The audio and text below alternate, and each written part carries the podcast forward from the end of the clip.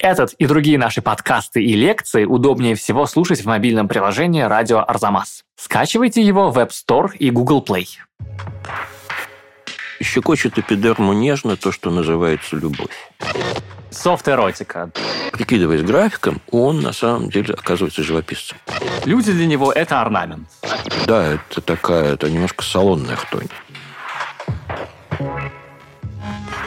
Здравствуйте! Вы слушаете подкаст «Зачем я это увидел?» Это подкаст об искусстве и выставках, который Арзамас делает совместно с Unicredit Private Banking. Меня зовут Кирилл Главастиков, я редактор проекта «Арзамас». И этот подкаст со мной ведет замдиректора Пушкинского музея по научной работе и профессор Европейского университета в Санкт-Петербурге Илья Доронченков. Здравствуйте, Илья Аскольдович. Здравствуйте, Кирилл. Приятно видеть вас, хоть и не вживую, а в Зуме. Мы сегодня говорим о двух выставках сразу, которые обе открылись в Петербурге на расстоянии нескольких сотнях метров, наверное, друг от друга. И мы с вами обсуждаем петербургские выставки в наилучших, наверное, для этого географических условиях. На удалении вы находитесь в городе Москва. Я нахожусь э, в другом букалическом месте. С хорошими, с хорошими традициями. Да, да, да, да, да. У вас там, наверное, не буду говорить пастухи по холмам с атарами ходят.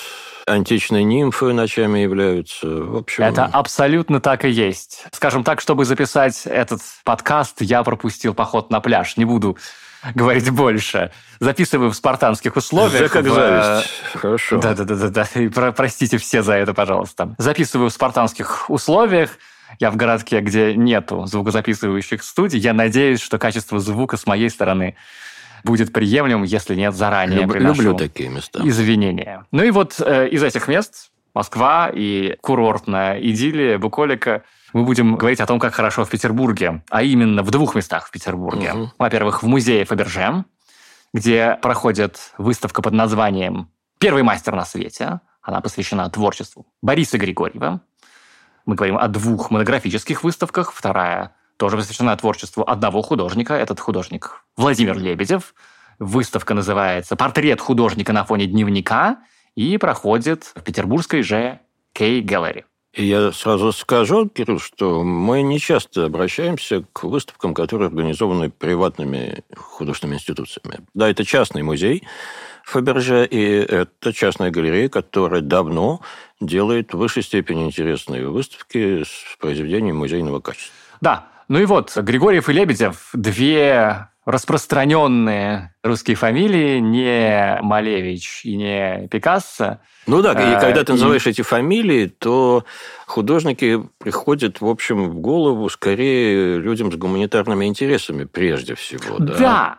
Я к этому, честно сказать, и веду. Есть некоторый шанс, что люди, даже интересующиеся живописью слушатели нашего подкаста и слушательницы могут не знать. Ну, я не, я не фанат или... футбола или хоккея, но я уверен, что большая часть населения нашего Отечества при фамилии Лебедев или Григорьев вспомнит какой-нибудь форвард или защитника. Да, вот, наверное... Ну, или, или молодое поколение вспомнит каких-нибудь тиктокеров и инфлюенсеров, прости господи, с такими фамилиями. Ну, фамилии, да, что уж сказать, не головастиков, распространенные фамилии. Не Доронченков, точно. Да. Поэтому я даже думаю, не то, что люди могут не знать этих художников, что это известные, состоявшиеся художники, да, это не новые открытия. Скорее, люди могут не знать, что они их знают.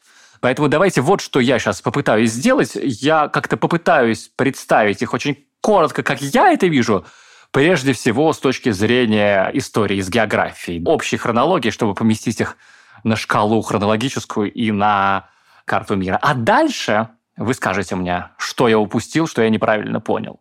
Ну, во-первых, это художники, которые примерно сверстники-ровесники. Да? Они родились с перерывом 5 лет, в конце 19 века. Борис Григорьев постарше, он родился в 1886 году, ну а Лебедев через 5 лет. Оба они родились в России, один в Москве, другой в Петербурге. Умерли они в середине следующего века, 20-го, то есть... Но разница между их кончинами почти 30 лет. Да, это очень разные середины, я к этому вел. Григорьев умер, не дожив несколько месяцев до начала Второй мировой, а Лебедев умер в 67-м. Разница большая. Почти 30 лет, как вы сказали. Да? Ну и э, умерли они в очень разных местах. Григорьев умер во Франции, в Провансе, где у него был свой дом, а Лебедев умер там же, где и родился, только город уже назывался Ленинград. Ну, то есть по этому описанию понятно, что Григорьев эмигрировал, он эмигрировал вскоре после революции. Я уже сказал, что люди могут не знать, что они знают, если не эти фамилии, то этих художников Наверное... А Лебедева знает э, все мое поколение, и даже ваше, и подозреваю, Думаю, что, что и да. ваша дочь будет расти с Лебедевым, потому что... Абсолютно. Это, потому созда... что он... это один из создателей, если не создатель, советской детской иллюстрации, детской книги. Так и есть, да. Когда мы закрываем глаза и думаем о Маршаке, мы видим перед собой, на самом деле, не Маршака, а Лебедева, да, его иллюстрации к стихам про то, где обедал воробей и так далее. Ну, а Борис Григорьев, я не знаю, наверное, самая знаменитая его картина, если не считать, может быть, автопортреты, но уж каждый раз, когда где-то речь идет о Мейерхольде, будь то издание книжки, афиша, что угодно, иллюстрация в кино, мы видим перед собой знаменитый такой изломанный портрет Мирхольда работы Григорьева. Ну, то есть вы знаете этих людей на самом деле. Вот что я хочу сказать. Как вам кажется, правильно ли я рассказал про этих людей, хотя в общей конве, в общей рамке? Ну, совершенно верно, да. Я думаю, что оба эти мастера все еще борются за то, чтобы занять достойное место в истории русского искусства. Каждый из них из нее выпал. В общем, это поколенческая части штука, наверное. Я перед тем, как вернуться к этой мысли, скажу, наверное, что вот это совпадение, я не думаю, что Кагеллер договаривалась с музеем Фаберже, хотя Ленинград город маленький, как мы знаем из классического фильма, и чем черт не шутит. Но совпадение это в высшей степени знаменательно, потому что эти ребята, между которыми разница пять лет, эта разница существенная, они тусили вместе, они вращались в одних петербургских, петроградских кругах, они знали друг друга. Начать с того, что просто они работали в Новом Сатириконе, в очень интересном журнале, где много кто подвязался из блестящих художников этого времени. Это вот такая очень интересная среда молодежи, которая могла бы стать авангардистами, если бы карта легла по-другому, и по поколенческим причинам, по возрасту своему, и потому что они, в общем, тоже уже проснулись, когда осознали себя художниками в мире, где отменено подражание, где и мир искусства уже устарел. И в этом смысле любопытно, как э, авангардный драйв выражается у них очень часто в форме, которая не авангардна по своей природе.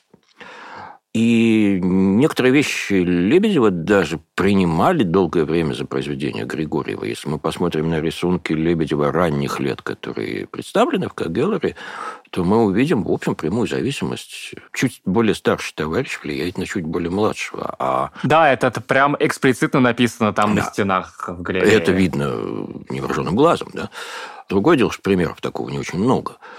А, но мне это важно подчеркнуть. Не просто потому, что это существенное совпадение, а потому что мы имеем дело с несостоявшейся средой. В каталоге выставки Лебедева есть замечательная картина, его ранняя, наверное, лучше, что написал в ранние годы, «Катька» называется. Она, конечно, представляет собой героиню из ПМ-12. Ну, мягко говоря, проститутку. Русский язык содержит несколько гораздо более емких и точных слов для определения род занятий этой девушки роскошная белая деваха, все при ней, накрашенная, как полинезийская маска, стоит без юбки, в панталонах, чулки на лямках, и сквозь мастерски написанную прозрачную белую ткань панталон просвечивает где надо шерсть, как сказано у поэта. Ну, когда эта вещь попала к Ахматовой, как вещь Григорьева. По крайней мере, так голосят воспоминания Риха Галербаха. На самом деле, Григорьев купил ее у Лебедева, зело понравилось. Клубничка. Клубничка отменная, надо сказать. Я с восхищением говорю об этой картине, без дураков. В общем, Григорьев оставил ее Ахматовой, и Ахматова воспринимала как работу Григорьева. Благо, Григорьев был знаменит своей эротикой. Но и только когда Анна Андреевна не могла свыкнуться с полупорнографическим характером этой картины решил с ней расстаться, выяснилось, а Смеркин, художник, сказал, что на самом деле это работа Лебедев. Такой интересный, знаете, комедия дель арт, такая комедия ошибок. Она не случайна, наверное, потому что эти люди, в общем, дышали одним воздухом и кормились, в общем, очень сходными художественными впечатлениями.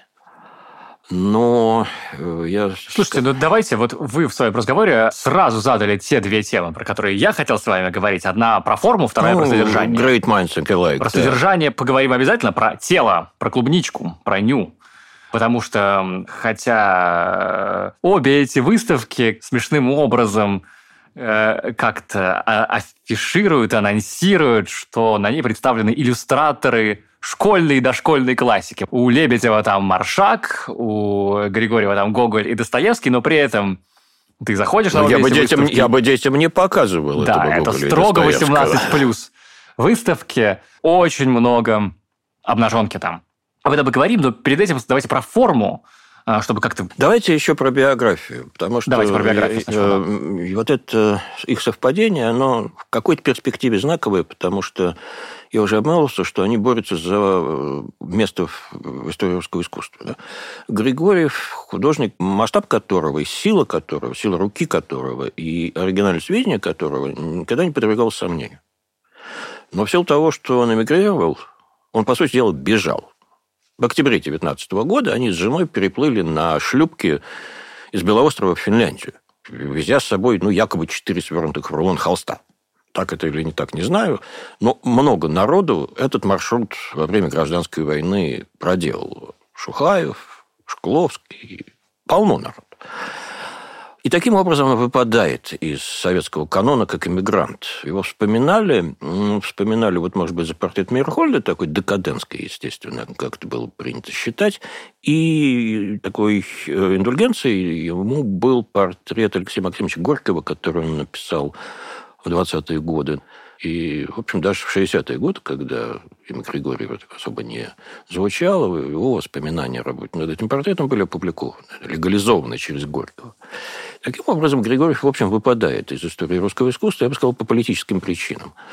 А Лебедев, наоборот, который не уехал, который 20 в начале 20-х годов становится художником окон роста Петроградского, который делает мастерские политические плакаты, совершенно новаторские, который затем создает детскую, авангардную детскую книгу, собственно говоря, если мы будем на одной руке загибать пальцы, то Хармс у нас будет на этой руке, да?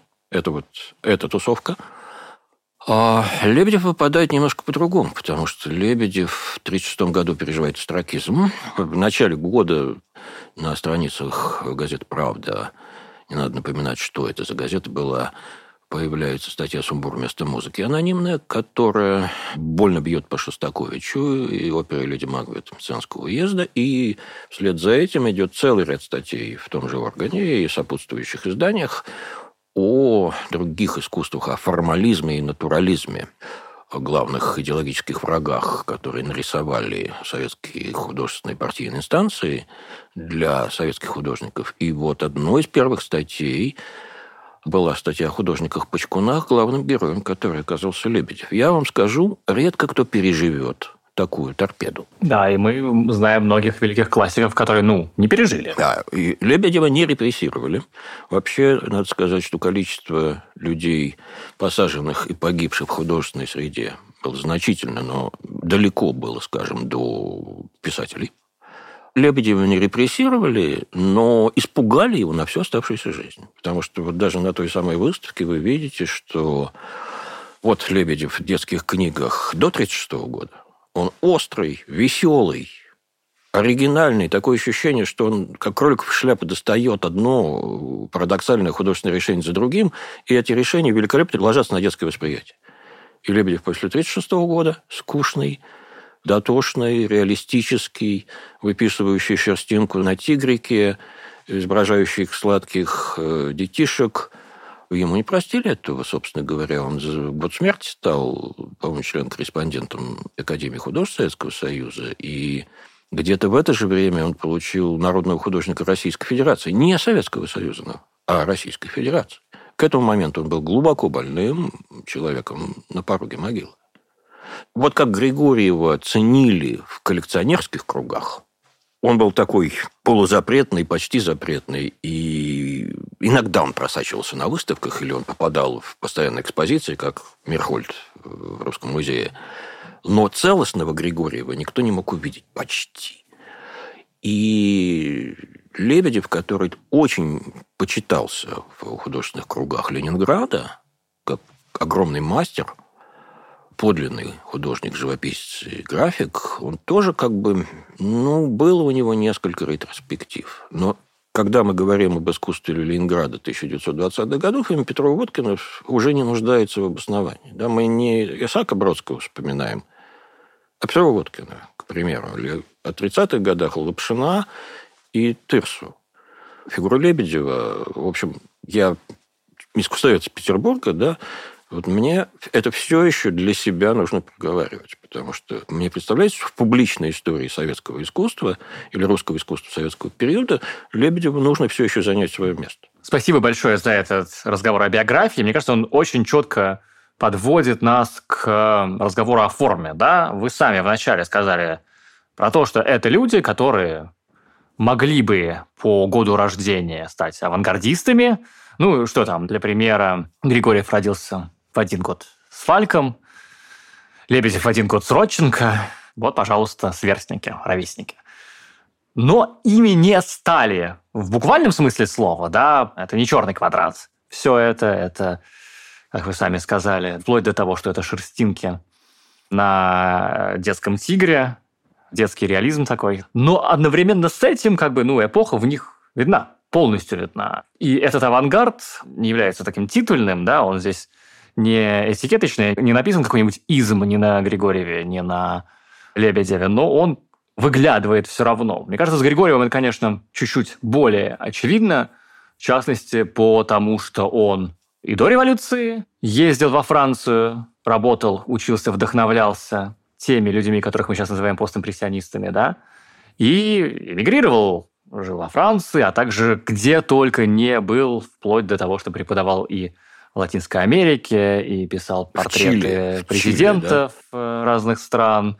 И в Северной Америке много был. В общем, был большой путешественник по творческой части. И довольно коммерчески успешный художник. Если бы не Великая да. депрессия, я думаю, что он бы процвел гораздо сильнее и, по крайней мере, зарабатывал бы гораздо больше. Вот. И глядя на Григорьева, в целом ты понимаешь, ага, Гоген. Я не был бы так категоричен, Кирилл, потому что у меня насмотренность больше, чем у вас, простите меня за... Сто процентов. Да. Я, для, для, Но для я, я, как, я как раз, глядя на Григорьева, с трудом различаю прямые влияния. Вот, ну где Гоген? Ну, крестьян пишет, да, ну, там, что ли, Гоген? Или у него открытый такой цвет – или у него мышление пятнами цветовыми. Да нет, у человека, в общем, за душой несколько неоконченных классических академических художественных школ. И в основе его искусства лежит рисунок. То, чего, в общем, особо не было у постимпрессионистов. Где там у нас академический рисунок у Гогена? Где он у Ван Гога? Сезанн говорит, покуда пишешь, рисуешь. Он рисует кистью, он рисует, лепя форму мазками. Григорьев, в общем, великолепный график, как и Лебедев. И в какой-то момент они действительно, тут, если не ноздря в ноздрю, то один в затылок другому. Это вот те самые плохо изученные и не очень поднятые нами до сих пор годы Первой мировой войны. Когда страна закрыта как консервная банка, никаких новых влияний нет. Если мы хотим Франции, то, пожалуйста, Сергей Иванович Щукин. И тот остановился в августе 2014 года. И люди как-то кормятся тем, что они вынесли. И дальше мы, когда говорим о молодом поколении этого времени, русском, мы автоматически вспоминаем те имена, о которых я говорил, добавим Матисса Пикассо, да, и для каких-нибудь особо изощренных, там можно Дерена вспомнить, можно вспомнить Брака, хотя брак довольно мало значим для нашего Отечества в это время – но на самом-то деле э, эта же публика кормилась огромным количеством других впечатлений, которые в Париже лежали на поверхности. Тулз-Латрек, Эдгар Дега, Константин Гис для любителей потоньше, да, и попикантнее. Фелисиан Робс. О, Фелисиан Робс. Слушатели, пожалуйста, 18+, строго 18+. Погуглите Фелисиана Робса. И если это не Ну, я был с одним коллегой как-то в Нью-Йорке на выставке рисунка Фелисина Робса, и когда его спросили, ну, как вам? Он нашелся, сказав, ну, это все еще искусство, да? Но если я скажу Дени и Бонар, они же должны быть у Григорьева, нет? Что-то в его понимании формы можно поставить в параллель с работами этих художников. Другое дело, что это скорее формально. Он ведь, смотрите, у него довольно много ранних работах действующих лиц. Какие-то крестьяне, какие-то крестьянки, какие-то барышни-крестьянки. Иллюстрация к Дубровскому. И все это цветное. И, в общем, если мы сейчас отключим многоцветие и ЧБ посмотрим это, то мы увидим, что в основе всего этого лежит серьезный графический рисунок, орнамент определенный. А если мы включим свет, то окажется, что в световом отношении, в цветовом отношении даже не очень интересно, довольно пестро.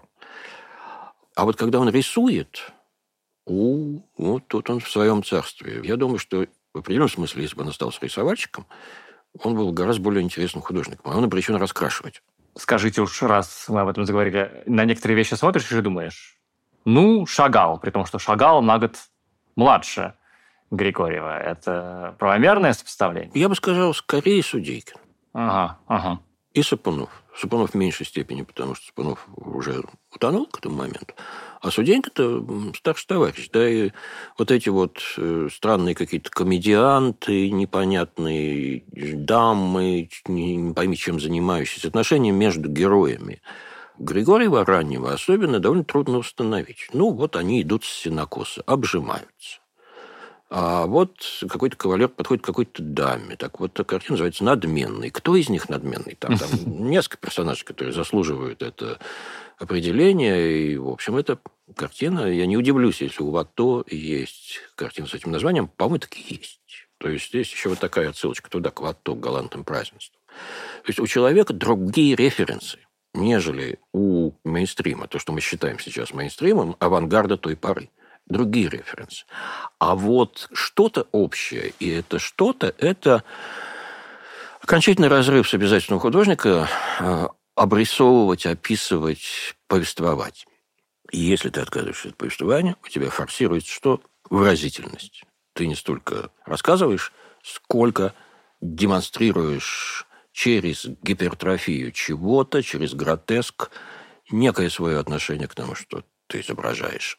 Помножь это на богемную природу его поведения и творчества, а он вот квинтэссенция богема. Тусовщик, да. Он тусовщик, да. Он расписывает провел комедиантов, и тогда уже эти росписи были, ну, как вам сказать, неудобопоказуемы. Хотя их воспроизводили в прессе, может быть, не все. С нашей современной точки зрения там ничего, прости господи, страшного нет, хотя кто его знает, как Теперь на это люди смотрят, э, если нос по ветру держать. Но для той поры, вот в шестнадцатом году Бенуа, обозревая выставку, где были картины Григорьева, он очень активно выставлялся. Очень активно выставлялся. Бенуа пишет, что Григорьев отражает сам тон нашего пакостного времени. Это памятники эпохи. Он, безусловно, я думаю, имеет в виду те вещи, где Григорьев на разные лады эротические мотивы трактует. Слушайте, ну вот вы сказали очень интересно, это сильно рифмуется с моим впечатлением. Я вот смотрю в свои заметочки, которые сделал на выставке, когда смотрел, значит, Григорьева в музее Фаберже, и прямо меня написано, что у Григорьева люди, как вы сказали, персонажей очень-очень много, люди для него – это орнамент пишу я вот себе в заметочке. Да, его не интересует человек. Вы знаете, вот у меня есть ощущение, э, я вот признаю, что мне Григорьев в общем антипатичен. У меня мало угу. художников, которых я могу так сказать. Или я так ищу слова, чтобы выразить свое отношение. Художник не обязан любить человека. Вот ни разу, да? Ни разу. Более того, когда он демонстративно любит человека, художник, как правило, слащавый, простой до безинтересности. Да? Ну, вот Бальтюс не любит человека. А Пименов любит. Ну, вот как бы, да. Понятно, да. Мы не будем сравнивать Бальцуса с Пименом, прости господи, но Бальцуса уже с э, Лебедевым иногда сравнить можно.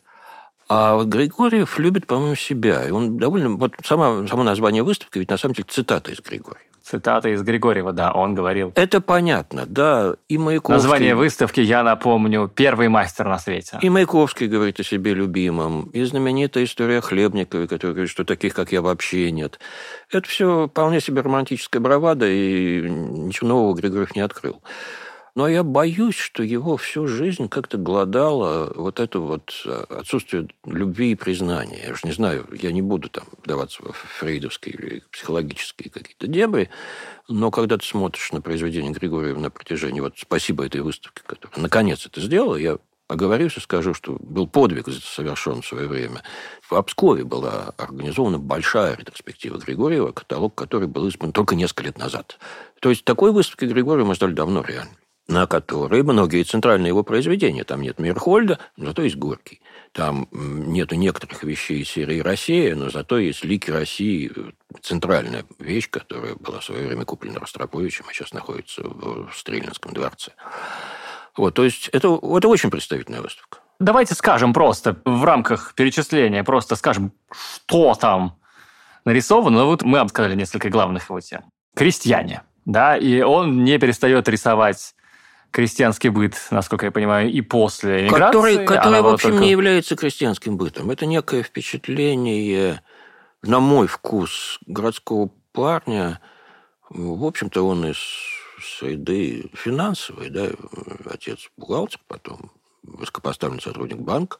Он из такой хорошо упакованной городской среды, который довольно колониально смотрит на всю эту компанию. Да, знаете, я тоже смотрю тоже в свои заметочки, как я для себя это сформулировал. Вот у него есть сцены из крестьянской жизни, да, не не какие-то внимательные, дотошные, реалистические, а такие немножко подглядывательские, воеристские. Они, да, они воеристские, вы правы. И при этом я этих крестьян особо не опознаю там. Я опознаю неких действующих лиц, которые вполне могут быть Орликинами и Коломбинами. Да, да, да, да. О, это вот буквально, что я себе записал. Да, давайте скажем, что в отличие от многих других выставок, мы смотрели эти обе выставки порознь. Да, мы смотрели эти выставки порознь и не обсуждали до того, как микрофон был включен, чтобы сверить впечатления. И да, ну, мне кажется, очень показательно, что Григорьев продолжил писать русских крестьян э, и после эмиграции, не имея к ним собственного доступа. Да, это в некотором роде экспортная версия чего-то загадочного, русского, хтонического, но одновременно с этим и очень приспособленная для чужого глаза, для взгляда иностранца. Да, да, давайте так. На давайте самом деле не претендует на феноменальную, на физиологию Петербурга, на физиологию русского крестьянства. Это такое очень... Давайте опишем эту ситуацию, потому что в 18 году выходит книга Григорьева «Россия», именно так она называется, с текстами самого Григорьева, Николая Радлова и Щеголева, знаменитого пушкиниста, в которой воспроизведена значительная часть рисунков, сделанных в Волонецкой губернии и в удаленных частях Петербургской, изображающих сельских жителей некоторое количество живописи, входящей в этот цикл, и это, это морды, да, это некие физиономии, начисто лишенные какой-либо благообразности.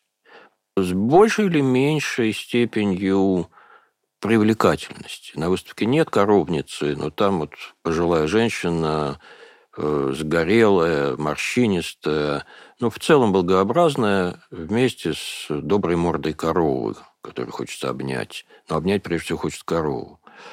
Или аланецкий дед, такой тоже хитроватый, тоже весь искореженный. Но когда ты смотришь их подряд, а выставка, обратите внимание, сделана довольно тактично в этом отношении. В центре второго этажа «Лики России», которые суммируют. Григорий довольно часто механически пересаживает персонажей из своих однофигурных композиций в многофигурные, и это, в общем, такой пастиш-калаш, что не делает ему честь как инвентору. Но когда ты смотришь много этих фигур, вот если бы на выставке они были рядом и кучно, Ой, знаете, я бы сказал... Вот, Жутковато? Тот, кто любит искать русофобию, нашел бы ее там in null nichts, как говорят немцы. Ну вот давайте я приведу цитату из Щеголева. 18 год еще можно было такое писать. Эти люди все носят в себе зверя исконного, первобытного, предвечного зверя. Какое будущее скуют они, творцы будущей России? Уж подлинным монолит, этот цикл. Нам еще долго придется в нем разбираться. И дальше он говорит о том, подлинный ли это народ или контрреволюционная клевета на народ. Ну, понятно, что Щеголев не имеет в виду это буквально, но он как бы слышит эти слова из уст советских комиссаров. И завершает он тем, что, созерцая эту серию, мы глубже уясним историю рабоче-крестьянской диктатуры.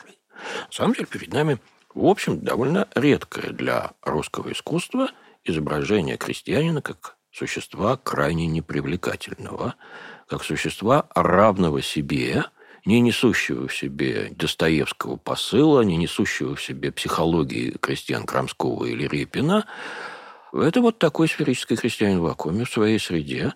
И тут э, способность Григорьева к гипертрофии формы через линию, а это, в общем, скорее раскрашенные рисунки, чем живопись-живопись, она играет очень важную роль.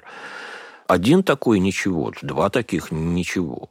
Но когда ты окружен ими вокруг, тебе хочется перекреститься, как Хамебруту, и нарисовать вокруг себя меловый круг. Слушайте, очень интересно, что вы говорите. Я хочу только одну вещь уточнить.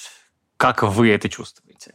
Да, вот мы с вами много бросаемся таким словом в наших подкастах, как слово «хтонь». Вот это крестьяне Григорьева – это в некотором роде хтонь. Но какая это хтонь? По-моему, если это хтонический русский крестьянин, это хтонь, от которой не, не пышет настоящестью. Это хтонь не страшная. Вот, Мне вот, кажется, вот, это вот, хтонь, вот. ну, как бы гротескная, да, она очень эстетизированная. Это не Билибин, конечно, но что-то туда, как-то вот, к Бабе Яге. Согласен с вами, Кирилл. Я думаю, что вы хорошо, точно попали в то, что мешает в этом цикле. С одной стороны, он пугает, когда видишь его в первый раз, а с другой стороны, ты, вот вы сами почти что произнесли то, что я хочу сейчас сказать, как Лев Николаевич Толстой говорил про Леонида Андреева, он пугает, а мне не страшно. Угу.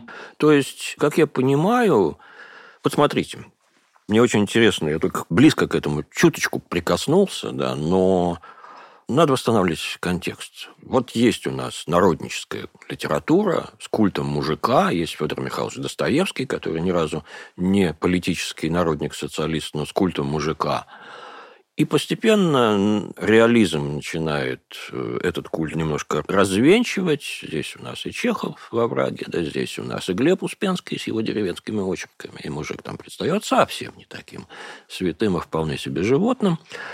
Но когда к этому подключается символистское и постсимволистское поколение, мы получаем вот такую эстетизированную архаику, как у Ремезова, как у Клюева, который делает вид, что он ну, просто плоть от плоти народа, но на самом деле принадлежит к вполне себе развращенной богеме города Санкт-Петербурга. А Клюев, кстати, написан, портрет Клюева написан. Григорьев, он лично его знал и помогал Клюеву очень сильно в тяжелые времена, не советские а еще, революционные. И тут надо назвать им Замятина, потому что книга, которую составила имя этого человека, этого писателя, уездное, это конгениальное Григорьеву произведение. Замятин и Григорьев жили в одном доме в Петербурге одновременно на улице Широкой, на не Ленина. И, кстати, в этом же доме помещалась квартира мастерская Исаака Бродского, в ту пору еще вполне себе художник Серебряного века, а вовсе не певца Владимира Ильича Ульянова. Да, вовсе не самого главного ленинского портретиста. И вот этот вот контекст нового понимания народа как темной силы мы должны учитывать, когда мы думаем, откуда растет Григорьев. Конечно, он пожил несколько месяцев в Ланецкой губернии, в глубинке, да, и увидел то, что мы можем сейчас в некоторых частях нашей Родины тоже увидеть. Но я думаю, что он воспринял это несколько как скорлупу. Поэтому, да, это такая, это немножко салонная хтонь. Да, салонная. Вот это слово, которое тоже я хотел бы броситься. Вот мы с вами говорим крестьяне, да, но крестьяне вообще это категория социальная, да, а вот у меня есть ощущение, что Григорьев не говорит даже о тех же самых крестьянах, как о существе социальном. Да, это как бы стигма для него крестьянин. Вот такое ощущение, что его крестьянин, которого он, лица которых девочек, мальчиков, стариков, вот они как бы в этой корявой форме, эстетской форме, абсолютно эстетской, они обречены там существовать вечно. И вот эта мощная дистанция между зрителем и изображенным, она гораздо более сильная, чем дистанция между горожанином-передвижником, Крамским, и Миной Моисеевым, которого он пишет, там, крестьянина из Лужского уезда Санкт-Петербургской губернии. Да, это эстетизированный крестьянин в вакууме, да, он эстетизированный не значит приукрашенный, не значит, что он им умиляется. А вот смотрите, а вы знаете, кто является дополняющим контрастом Григорьеву или наоборот, кому является Григорьев дополняющим контрастом? Расскажите. Кустодиев. А, да, интересно, да. Там эстетизированный купец в вакууме, а тут эстетизированный нет, крестьянин нет, в вакууме. Нет, нет. Важно, вы опять сами сказали, что Григорию не важна социальность. И Кустодиеву не важна социальность. Здесь две России, по-разному эстетизированных. Идеализированная у Кустодиева, он же умный человек, он не делает вид, что она такая. И негативно идеализированная у Григорьева. И вот... Да, я тоже хотел сказать, что когда я говорю эстетизированный, я не имею в виду, что он восхищается крестьянином. Наоборот, это, это главное слово для выставки Григорьева для меня. Это гротеск, конечно, да, но это гротеск эстетизированный, он не страшный, он лакированный, блестящий такой. Да, вот... И вот то, что мы с вами говорили, что... Вот не Гоя, вот не Гоя. Нет, не Гоя, да, что это... Вот он рисует и условных крестьян, и условных парижских э, проституток, а дальше он делает, не знаю, что... Бретонских крестьян. И, честно говоря, на бретонских крестьян ему наплевать примерно так же, как на русских. Да-да-да. А дальше он рисует, что иллюстрации к Библии, там волхвы у него идут. Да, и они все одинаково, не знаю, игривы, что ли. Так же, как и его сценки условно на бедермейровские сюжеты. Они все поданы с одинаковой какой-то действительно игривостью, гротеском, без, ну, не знаю, вот я сказал, вот это не там, это что-то, может быть, мне напоминает, пусть я не прав, но мне напоминает Шагала, да, но Шагал без трагизма. Вот эти, я не знаю, парижские проститутки, ему тоже наплевать на них, он не не Эдуард Мане. Ну, проститутка ему нужна, потому что, в общем, он в какой-то момент, это не всю жизнь, очевидно, у него было, он сделал ставку на эротику. О, слушайте, давайте поговорим про эротику после с, удоволь... с удовольствием. Я да. хочу поговорить с вами про него после Лебедева. А после не получится, потому что Лебедев тоже про эротику. Да, да, да, да. Я хочу, чтобы мы ввели Лебедева и поговорили об эротике, о ее месте в нашей с вами жизни – но по итогам уже двух художников. Единственное, что последнюю мысль хочу вбросить, вот мы с вами много говорим о русских художниках. И у нас все художники что-то ищут. Вот есть художники, которые за новые свершения в мире духа или в мире формы. Вот я изобрету новое, я прорвусь в трансцендентное. Есть люди, которые про правду. Вот они, я расскажу, как люди страдают. Есть художники, которые за власть, есть художники, которые против власти, есть художники, которые за Запад, есть художники против Запада, да? Мы совсем не говорим о таком феномене, о таком звере, как, не знаю, русский коммерческий художник. Тот, кто за деньги. Очень редко про это говорим. И вот мне кажется, Григорьев, вот он. Это может звучать плохо, когда ты сравниваешь это, не знаю, с Ван Гогом или с Крамским, не знаю, да, но это факт. Самое интересное, что это факт для меня удивительный. Я когда это осознал на выставке Григорьева для себя, ну, казалось бы, банальность. Люди любят деньги, я сам люблю деньги, да, но мы так извлекли эту сферу из представления о художнике, что столкнуться с этим, с э, салонностью в коммерческом смысле, для меня было в некотором роде ну, шоком. У нас, в общем, две родовые травмы. Одна романтизм, да. когда это искусство про большое чистое, про вдохновение, да. Но так один из романтиков сказал, что не продается вдохновение. Но можно рукопись продать. А вторая родовая травма – это Советский Союз, где не только секса не было, но и денег не было. Да, художники типа работали, вот не пойми за что. Да? За ордена. То есть э, еще появятся исследования. Они уже начали появляться, но еще будет. Будет исследование экономической составляющей жизни художника в Советском Союзе. Да, это бешено интересная история будет. Ну, Давайте смотрите. поговорим про Советский Союз и про художника, оставшегося там. Давайте. Да. Лебедев не эмигрировал.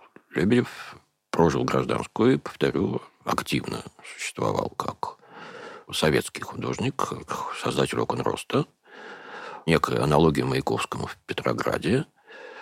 Я не знаю, насколько он был идеологически убежден, я просто не знаю этого. Да, был ли у него период... Слушайте, я знаю, я не знаю, знаю ли я, точно, но в каталоге выставки, любезно предоставленном нам Кей Геллер, есть воспоминания – которых... И спасибо и музею Фаберже за предоставленный Да, каталог. спасибо всем прекрасным музеям за помощь нам в подготовке. И, в частности, э, в каталоге есть воспоминания некоего Владимира Полеева, чей отец коллекционировал живопись и собирал в том числе и работы Лебедева. Портрет этого, значит, Полеева сына Лебедев написал. И там прямо есть фраза. К советской власти Лебедев был настроен оппозиционно. Чего стоила его фраза «люблю по утрам из окна своей мастерской смотреть, как советяне спешат на работу». Ну вот позиция «я в мансарде богема», а вы, значит, э, с портфелями или с чем там, с мешками под глазами идите на завод или в КБ. Ну, давайте скажем, что Лебедев произвел большое количество детских книжек, да, и это хорошо оплачивалось. Да, я хотел про это с вами Но говорить надо, еще. надо иметь в виду, что деньги все-таки для художника средство, а не цель. Вот Григорьев построил на них виллу на Лазурном берегу, где он скончался. И дай бог каждому, в общем, художнику виллу на Лазурном берегу. А Лебедев использовал деньги так, как он мог в Советском Союзе. Да, он, наверное, пижонил, он известен был своей склонностью хорошо одеться. Он покупал антиквариат, он покупал иностранный журнал, в своем доставал в 30-е годы, иностранную прессу, то есть он более-менее был в курсе, кто-то фарцевал тряпками, а кто-то покупал журналы, которые, очевидно, моряки привозили. Как уж они попадали в советский Ленинград, это тоже интересный вопрос. Все-таки не, не было там совсем железного занавеса. Но это не для нашего подкаста, это для, для научного исследования вопрос. Да, наверное, для него деньги были средством достижения, ну, хоть какой-нибудь независимости. Независимости, я хотел сказать, что От самое главное, вот, что ты да. можешь купить за деньги в Советском Союзе, как показывают какие-то Относительную- исторические исследования, это вот независимость от Советского Союза, как мне кажется, и я хотел бы с вами поговорить об этой независимости. Опять же, давайте вспомним цитату из того самого романтика, которую я совсем недавно вспомнил. Единственное, чего я жажду, это независимости. Слово неважное, да вещь хороша. Талантливый автор. Александр Сергеевич Пушкин. Когда-нибудь ознакомлюсь с его творчеством. Слушайте, раз уж мы заговорили о деньгах, давайте скажем еще, что у нас есть микрорубрика, которую мы делаем совместно с Unicredit Private Banking. Это микрорубрика о деньгах и о тех людях, которые дают их художникам, особенно в тот момент, когда это сильно надо, о галеристах, коллекционерах, спонсорах и так далее, и так далее, и так далее. И вот в воспоминаниях того самого Владимира Полеева есть прекрасный, короткий, но очень яркий эпизод про отношение Лебедева к деньгам и к искусству. Да? Значит, его отец этого Полеева э, был коллекционером живописи. Он был доктором технических наук, профессором Ленинградского политехнического института. Дальше, смотрите, любимый лебедевской работой у отца, пишет Владимир Полеев, был натюрморт с гитарой и фарфоровой кошкой. Если я не ошибаюсь, этот натюрморт есть на выставке на антресолях. Да, по моим воспоминаниям тоже да, кошку я сфотографировал себе. Но там несколько гитар и кошек, но я думаю, что эта вещь там есть. Смотрите, за что он характеризует, за что человек, значит, напомню, профессор политеха, доктор наук, любил эту работу. Он ей очень гордился. Апофеоз мещанства. Нет ни одной натуральной вещи. Все искусственные. Это говорится как положительное, да? Очень интересно. Дальше она была куплена за месячную зарплату отца. Около пяти тысяч рублей. Но это, очевидно, 5 тысяч рублей э, еще 50-х годов до Да, Хрущевской 50 это реформы. 50 да. это правда. Но это много, да. Для... Очевидно, что коллекционер хорошо зарабатывал. Да. Безусловно, это большие деньги. Это большие деньги, но это означает, в общем, что Лебедев себя высоко ценил. Хорошо бы уточнить, к какому году относится эта покупка. Если я правильно помню, это конец 50-х. Ну, тогда да. Тогда это так, как я и сказал. Хотя я, я это время не застал. Я родился после денежной реформы. А теперь интересная история про деньги и про картину. Как художник договорился с коллекционером? Лебедев продает Полееву-старшему эту работу, но по его требованию художник возвращает коллекционеру за нее деньги и забирает себе. Почему? Потому что его бывшая жена художника, бывшая жена художника Сара Лебедева, известная скульпторка, любила эту работу, и, видимо, сам Лебедев любил эту работу. И когда она приезжала, Лебедев забирал эту работу себе. Как пишет коллекционер, не, это не до конца понятно. Лебедев очень уважал свою бывшую жену, Сару Лебедеву, да, Сару Дармалатову, и не хотел портить с ней отношения. А та, видимо, хотела видеть эту работу про кошку и гитару, да. При том, что когда работа была написана, они уже давненько не были женаты. Да-да-да-да-да. Тут четко указано, что это бывшая супруга. И по воспоминаниям Полеева, несколько раз Лебедев звонил и просил картину обратно. После каждого звонка отцу становилось плохо, Э, такая цитата, но окончательно Лебедев картину так и не забрал. То есть, видимо, он ее арендовал у коллекционера обратно. С одной стороны, большие деньги заплатил. Необычная ситуация. С другой стороны, он ценит это так, чтобы иметь доступ к своей собственной работе. Очень небанальное художническое отношение, мне кажется, не целиком коммерческое. Небанальный контракт, я бы сказал, да. Да, вот, это была микрорубрика, которую мы делаем совместно с Unicredit Private Banking.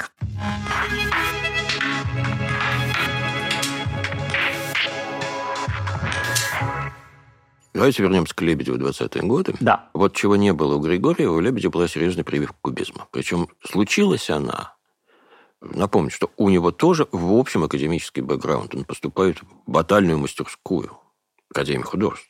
Ну, другое дело, что не заканчивает, как Григорьев не закончил академию, его в сущности выгнали. У него было несколько выговоров за непосещаемость, когда он попросил Совет Академии дать ему еще год на исполнение отчетной работы – за которую он получил бы профессиональный диплом, Совет Академии сказал, ну, хорош уже, да, достал.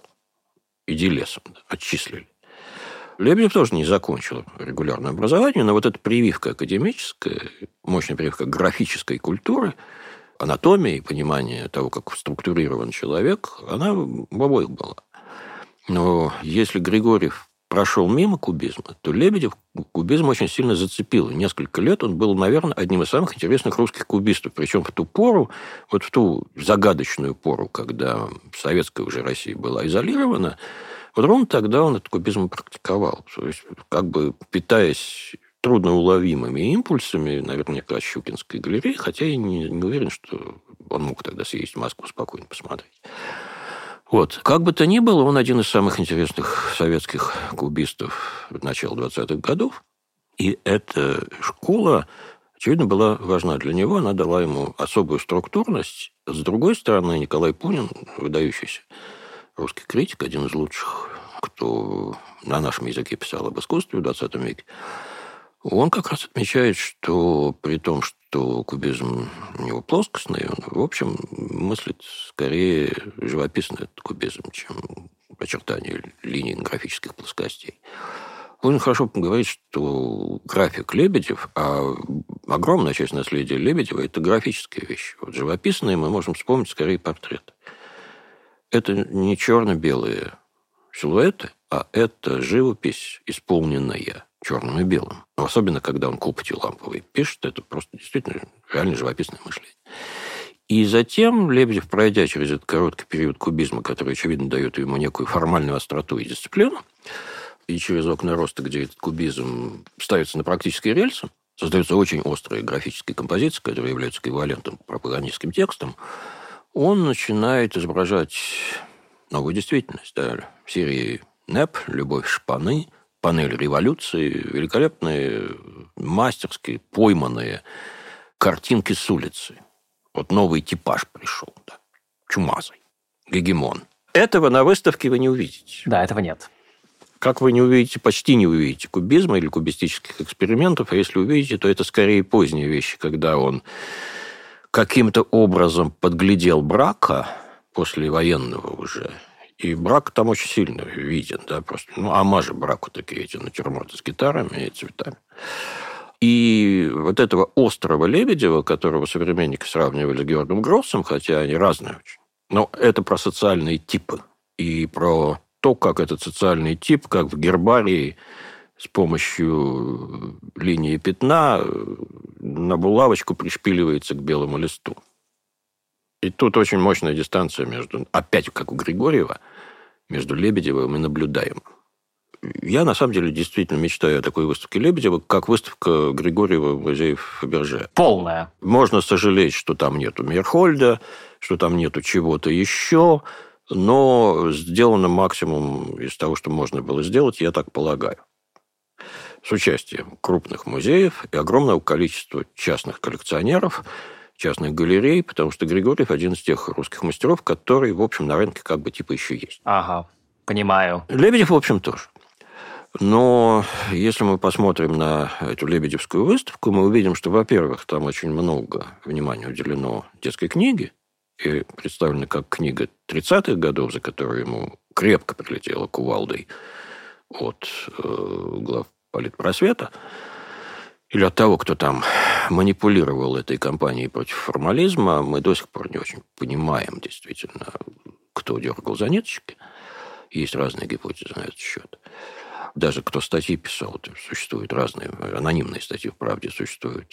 Где-то мы более-менее уверены, где-то менее уверены в авторстве этих паскудных текстов. Далее он представлен там как живописец, а живопись у него, повторюсь, она в основном в стол.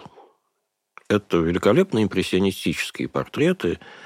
И вот когда я в архиве Пушкинского музея занимался текстами, не опубликованными для книжки об импрессионизме, которую готовили советские искусствоведы в конце 30-х годов, в статье о влиянии импрессионизма на советское искусство в качестве позитивного были отмечены Сергей Герасимов с колхозным праздником, Пластов с его колхозным праздником, чуть-чуть с негативчиком «Новая Москва» Пименова, и как пример поверхностного влияния импрессионизма Ренуара, в частности, был проведен Лебедев. Ну, с одной стороны, ты смотришь на портреты Лебедева и понимаешь, Агюст Ренуар, здравствуйте.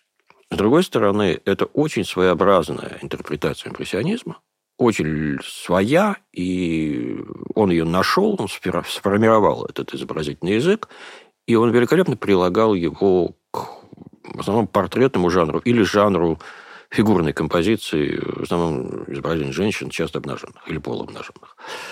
И вот там, в этой статье, Лебедев приводился пример как отрицательное влияние импрессионизма. Я вам скажу, почему. Скажите, потому что я вот, смотрите, вот как я для себя формулирую этот вопрос, да, для меня это тоже загадка. Вот ты мастер, ты впитал для себя зарубежные влияния. Ты один из редких наших кубистов, как вот вы только что рассказали.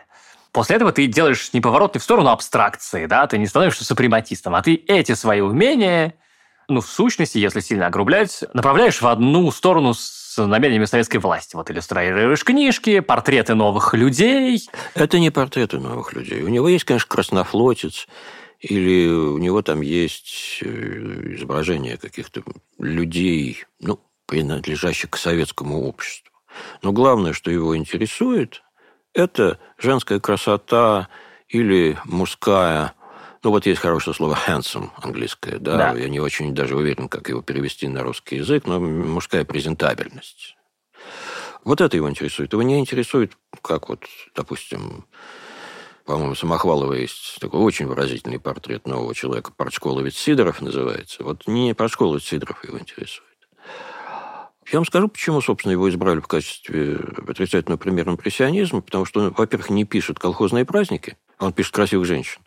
А во-вторых, он уже стигматизирован. Ему в 1936 году прилетело, и это пятно не, на нем теперь несмываемо. Его можно. Травить. Его можно давить. Но дальше вот как бы основная часть, запоминающаяся часть э, этой выставки, это Лебедев, э, его наброски, его кроки, его быстро сделанные этюды. У него великолепная серия балерин. Он, собственно, женат был в конце 20-х годов на балерине.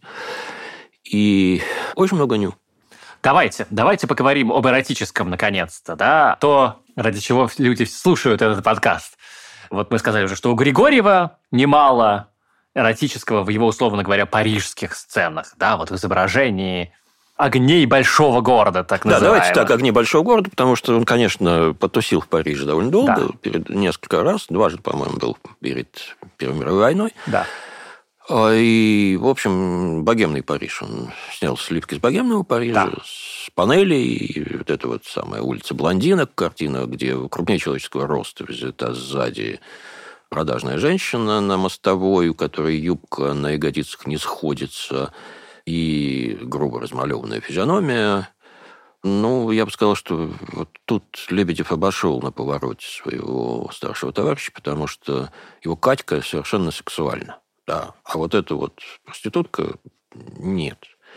Катьке, э, с которой мы начали разговор, есть э, великолепная привлекательная вульгарность. А вульгарность очень часто бронебойно сексуальна. Да? А вот в этом персонаже, я не знаю, как это характеризовать, но это чуть попозже, может быть, постараюсь к этому подойти. Ну и там ниже ее колен морда вожделеющих мужиков. Да, это еще раз речь про картину Григорьева улица блондинок. Погуглите обязательно. Да. Вот где-то в это время войны и революции он делает очень серьезную ставку на эротику. Э, я не знаю, есть ли у него прямое то, что можно квалифицировать как порнографию. Ну, вот Сомскую книгу Маркиза даже сейчас, наверное, второе ее отреченное издание, можно где-то ухватить за это, по особенно нашим строгим законам текущего времени. То есть, изображал ли он коитус? Я не знаю. А то, что вышло, допустим, под названием «Интимите», по-французски называлась книжечка, или «Русский эротик» по-немецки. Ну, видно, что он как бы эксплуатирует некую иностранность. Это изображение некрасивых, довольно взрослых или просто поддержанных продажных женщин в борделе – Нигде прямо не говорится, что это вроде как бордель. Но всем понятно. Они не раздеты, как правило. Они полуодеты. У них панталоны, чулки. Ну, где-то там грудь чуть более открыта, чем надо. Они очень свободны в своем поведении.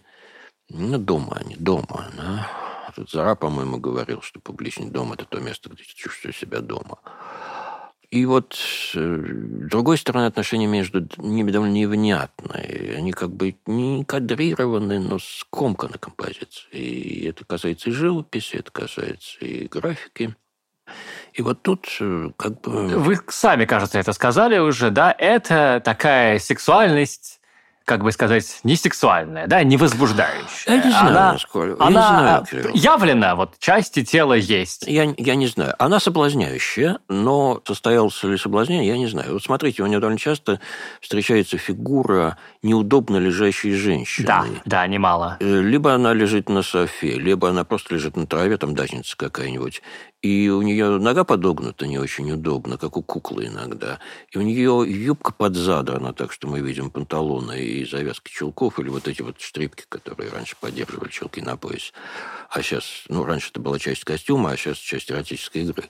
Но и вот она как бы и смотрит на тебя из-под тяжка, и, в общем, и как бы приглашает. И я чувствую, что для него это был некий такой фетишистский момент, потому что таких фигур него очень много, и даже когда вот он уже в эмиграции начинает иллюстрировать э, братьев Карамазовых, серии, которые представлены очень полно на этой выставке, это, безусловно, заслуга устроителей, и, дай бог здоровья. Другое дело, что я не очень уверен, что мне представляется она конгениальной Достоевскому в силу того, что достаточно односторонне Карамазовых видит с позиции Федора Павловича или Смердякова, я бы сказал. Карамазовы написанные с точки зрения Смердякова, честно вам скажу. Да, да, да, да, да. Вот как это самое...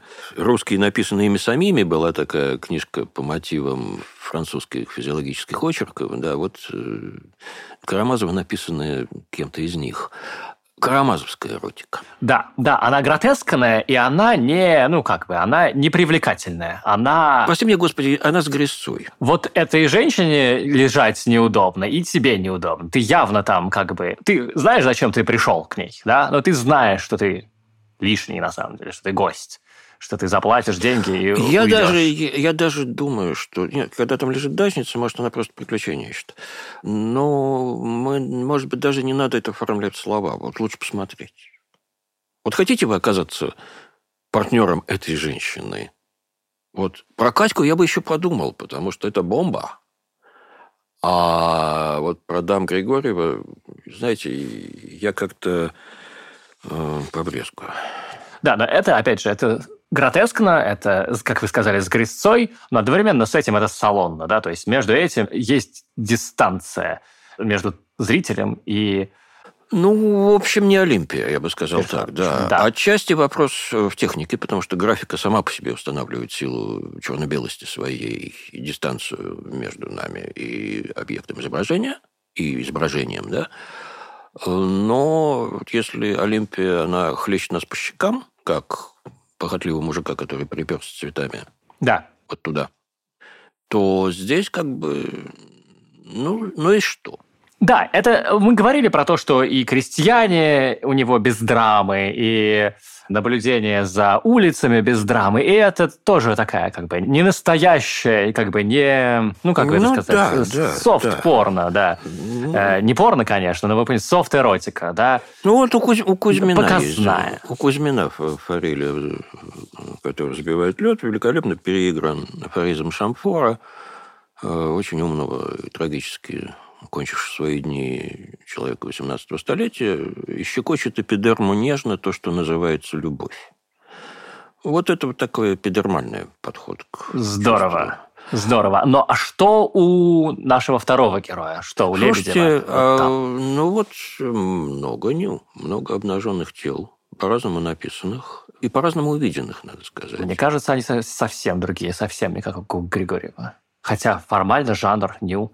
А У меня такое ощущение, что э, вот я не знаю, вот правда, вот, не, не нужное дело копаться э, в се- сексуальных предпочтениях художников, но мы знаем, что Лебедев прожил богатую эротическую жизнь.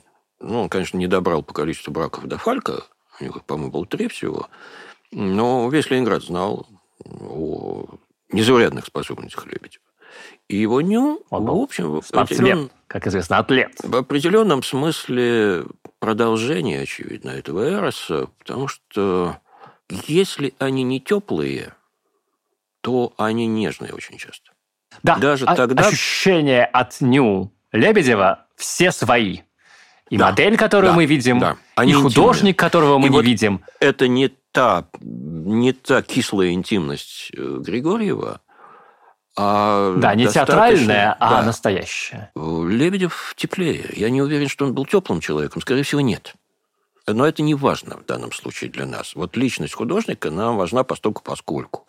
А нужен эффект. Что он наблюдает? Он наблюдает не линию... А вот Пунин очень хорошо сказал, что прикидываясь графиком, я не буквально цитирую, я передаю суть, прикидываясь графиком, он на самом деле оказывается живописцем. А живопись Интересно. совсем по-другому воспринимает плоть. Она воспринимает ее многомерно, воспринимает ее тепло, воспринимает ее разнофактурно в том числе. И когда ты смотришь на обнаженные или полуобнаженные женские тела Лебедева, будь они в графике исполнены или они исполнены в живописи, ты ощущаешь вот это многообразие плоти. И то понимание жизни природы плоти, которое Лебедев в себе, очевидно, развил очень сильно, ну, я так полагаю, благодаря своей богатой эротической жизни. Ну, замечательная кассирша, да, когда я говорю слово кассирша, мы, наверное, представляем девушку за кассой с клавишами, да, но на самом деле перед нами стоит обнаженная не идеальная, но очень молодая и сексапильная девушка, блондинка, несколько потупившись и держа в руке некий предмет, который я познаю как тоненький трусик. Ну, в общем, глаз отвести, глаза отвести довольно сложно. И Лебедеву удается сделать две вещи, довольно редко сочетающиеся в очень богатой истории мировой живописи. Когда тебе показывают привлекательную обнаженную женщину, ты включаешь в себе мужчину и искусствоведа одновременно. Ты видишь, что она хороша собой, и она, ну, правда способна тебя увлечь, а с другой стороны, ты видишь, как это, черт подери, здорово написано, и ее привлекательность заключается не в том, что она демонстрирует тебе соски или лобок, простите меня, пожалуйста, а в том, как колористически создано тепло этой плоти и как она нам представлена. У него живопись сексуальная. Я согласен с вами. Я ввел, наверное, в своих мыслях примерно к этому же, да. Понятно, что в целом эротика – это очень заземленное искусство. Оно очень, не знаю, побуждает к действию по своему этому самому принципу, да. Побуждает Но... к действию порнография. Вот ну, мы да, все никак да, не да, можем да. определить, что такое порнография. Порнография должна тебя возбудить и, в принципе, заместить половой акт. А эротика, эротика другое. Да, здесь эти две вещи не противопоставлены, а смешались. Да, ты не понимаешь, Почему тебе это нравится? Потому что это хорошая живопись или потому что это прекрасная обнаженная женщина? Нет, и... я понимаю, почему мне это нравится. Мне нравится, потому что это хорошее искусство. Ага. Оно тоже может быть на грани салона. Вот давайте честно. Он приятен. Вы бы отказались писаться у Лебедева. Ну, вот женские портреты ему удаются гораздо лучше мужских, поэтому мы с вами в данном случае не, ну, не, не референтная группа. Но он пишет очень Конечно, привлекательных не, не и, и красивых людей. При том, что они узнаваемы. Э, они портретные, да, и, может быть, с точки зрения некого абстрактного идеала красоты, кто-то до чего-то не дотягивает. Но он создает такую живописную феерию, чувственную очень, теплую, что ты смотришь завороженный одновременно и на девушку, и одновременно на живопись. Вот, это высокий класс, да, ничего не скажешь. А да. то, что они могут быть послаще какие-то, послаще, там, чисто колористические, или там где-нибудь мы форсируем красоту, чтобы угодить модели, ну, я не знаю, почему он угождает модели. Потому что там гонорар был хороший, или потому что перед этим у них была ночь любви страстная. Кто его знает. Но как бы то ни было, Лебедев представляет довольно редкий в русском искусстве случай, когда эротика в очень прямом смысле, повторюсь, не эротика, которая провоцирует тебя и замещает, а которая демонстрирует тебе огромную часть человеческой жизни, без которой мы не можем правильно и нормально жить. И вот эта часть, она в очень уверенной рукой, мастерской рукой сделанных вещах, она там рассыпана на стенах как галлери, просто вот заходите, любуйтесь. Вот этот в некотором роде комический эффект, про который вы сказали, когда ты смотришь на этикетку, и там написано «кассирша», а э, смотришь на картину, а там вовсе не женщина за кассовым аппаратом, а обнаженная натура, да? Ну, вспоминается сразу, да, Люсьен Фрейд с его спящей соцработницей тоже. Э, ну, какой нам делать за того? Не к ночи быть помянуты, да. Что она соцработница, да. Вот это меня навело на мысль, что эротика у Лебедева, она без ярлыков. Да, вот когда ты смотришь на Григория, ты видишь, ага, художник рисовал, там, не знаю, падшую женщину. Вот он относится к ней так-то. Ага, это представительница такой-то Он хорошо к ней относится. Он к ней хорошо относится, на самом деле. Он это Григорьев сейчас. Григорьев, да, да, да. Да, он да, не да. осуждает ее. Это вам, извините, не передвижники какие-нибудь. Да-да-да, но ты видишь его как бы в некотором роде жанровое задание внутри вот жанра ню. Да? Вот какая проекция есть. Какой ярлык он клеит на, эту, на этого человека, да, и э, подсказывает нам, как к этому относиться, если мы согласны, и идти с ним за руку по его подсказам направлению. По-моему, Лебедев нам не подсказывает ничего. Есть вот эта волна тепла, и ощущение настоящей интимности, настоящего, ну, как бы, со, э, присутствия, присутствия художника и модели в одном пространстве. Вот, Кирилл, чего я сейчас боюсь, что в нас двоих мужчины заговорили громче, чем э, искусствовед-филолог. Что ж. Э, ну что ж, что ж. Да, э, бывает иногда. Но это подкаст, здесь ничего да. никогда не, выра- не вырезается. Все идет да, сразу в эфир. Давайте, давайте вот к чему еще вернемся. Давайте. Это моя спекуляция. Но вот мы говорили о эскапизме Лебедева. Да. Царство Эроса – это мощное место убежища. Да, конечно, я тоже думал об этом. Вот смотрите, что мы с вами, какую картину человека мы с вами нарисовали. Суровый человек, атлет, может быть, не самый приятный, но точно мастер. Одновременно не любит власть, видимо, а уж власть точно, точно не, не любит, его. его. Да. Профессионал знает себе цену, берет деньги. Плейбой разделяет профессиональную жизнь, рисует маршака, и, условно говоря, личную жизнь. Вот и ню – это вторая сторона детского художника. Да? Портрет как бы нового человека. Он еще не контркультура. Он еще не Илья Кабаков, о котором мы недавно говорили. Он даже не подполье. Он не подполье. Но это уже, он не метек, но это уже намек на это, на то, что будет там через 10 лет после его смерти. Э, вот да? его даже богемой не назовешь, потому что, повторюсь, у него была промышленность. Да, да, да, да. Он был очень техничный иллюстратор там, где неплохо платили.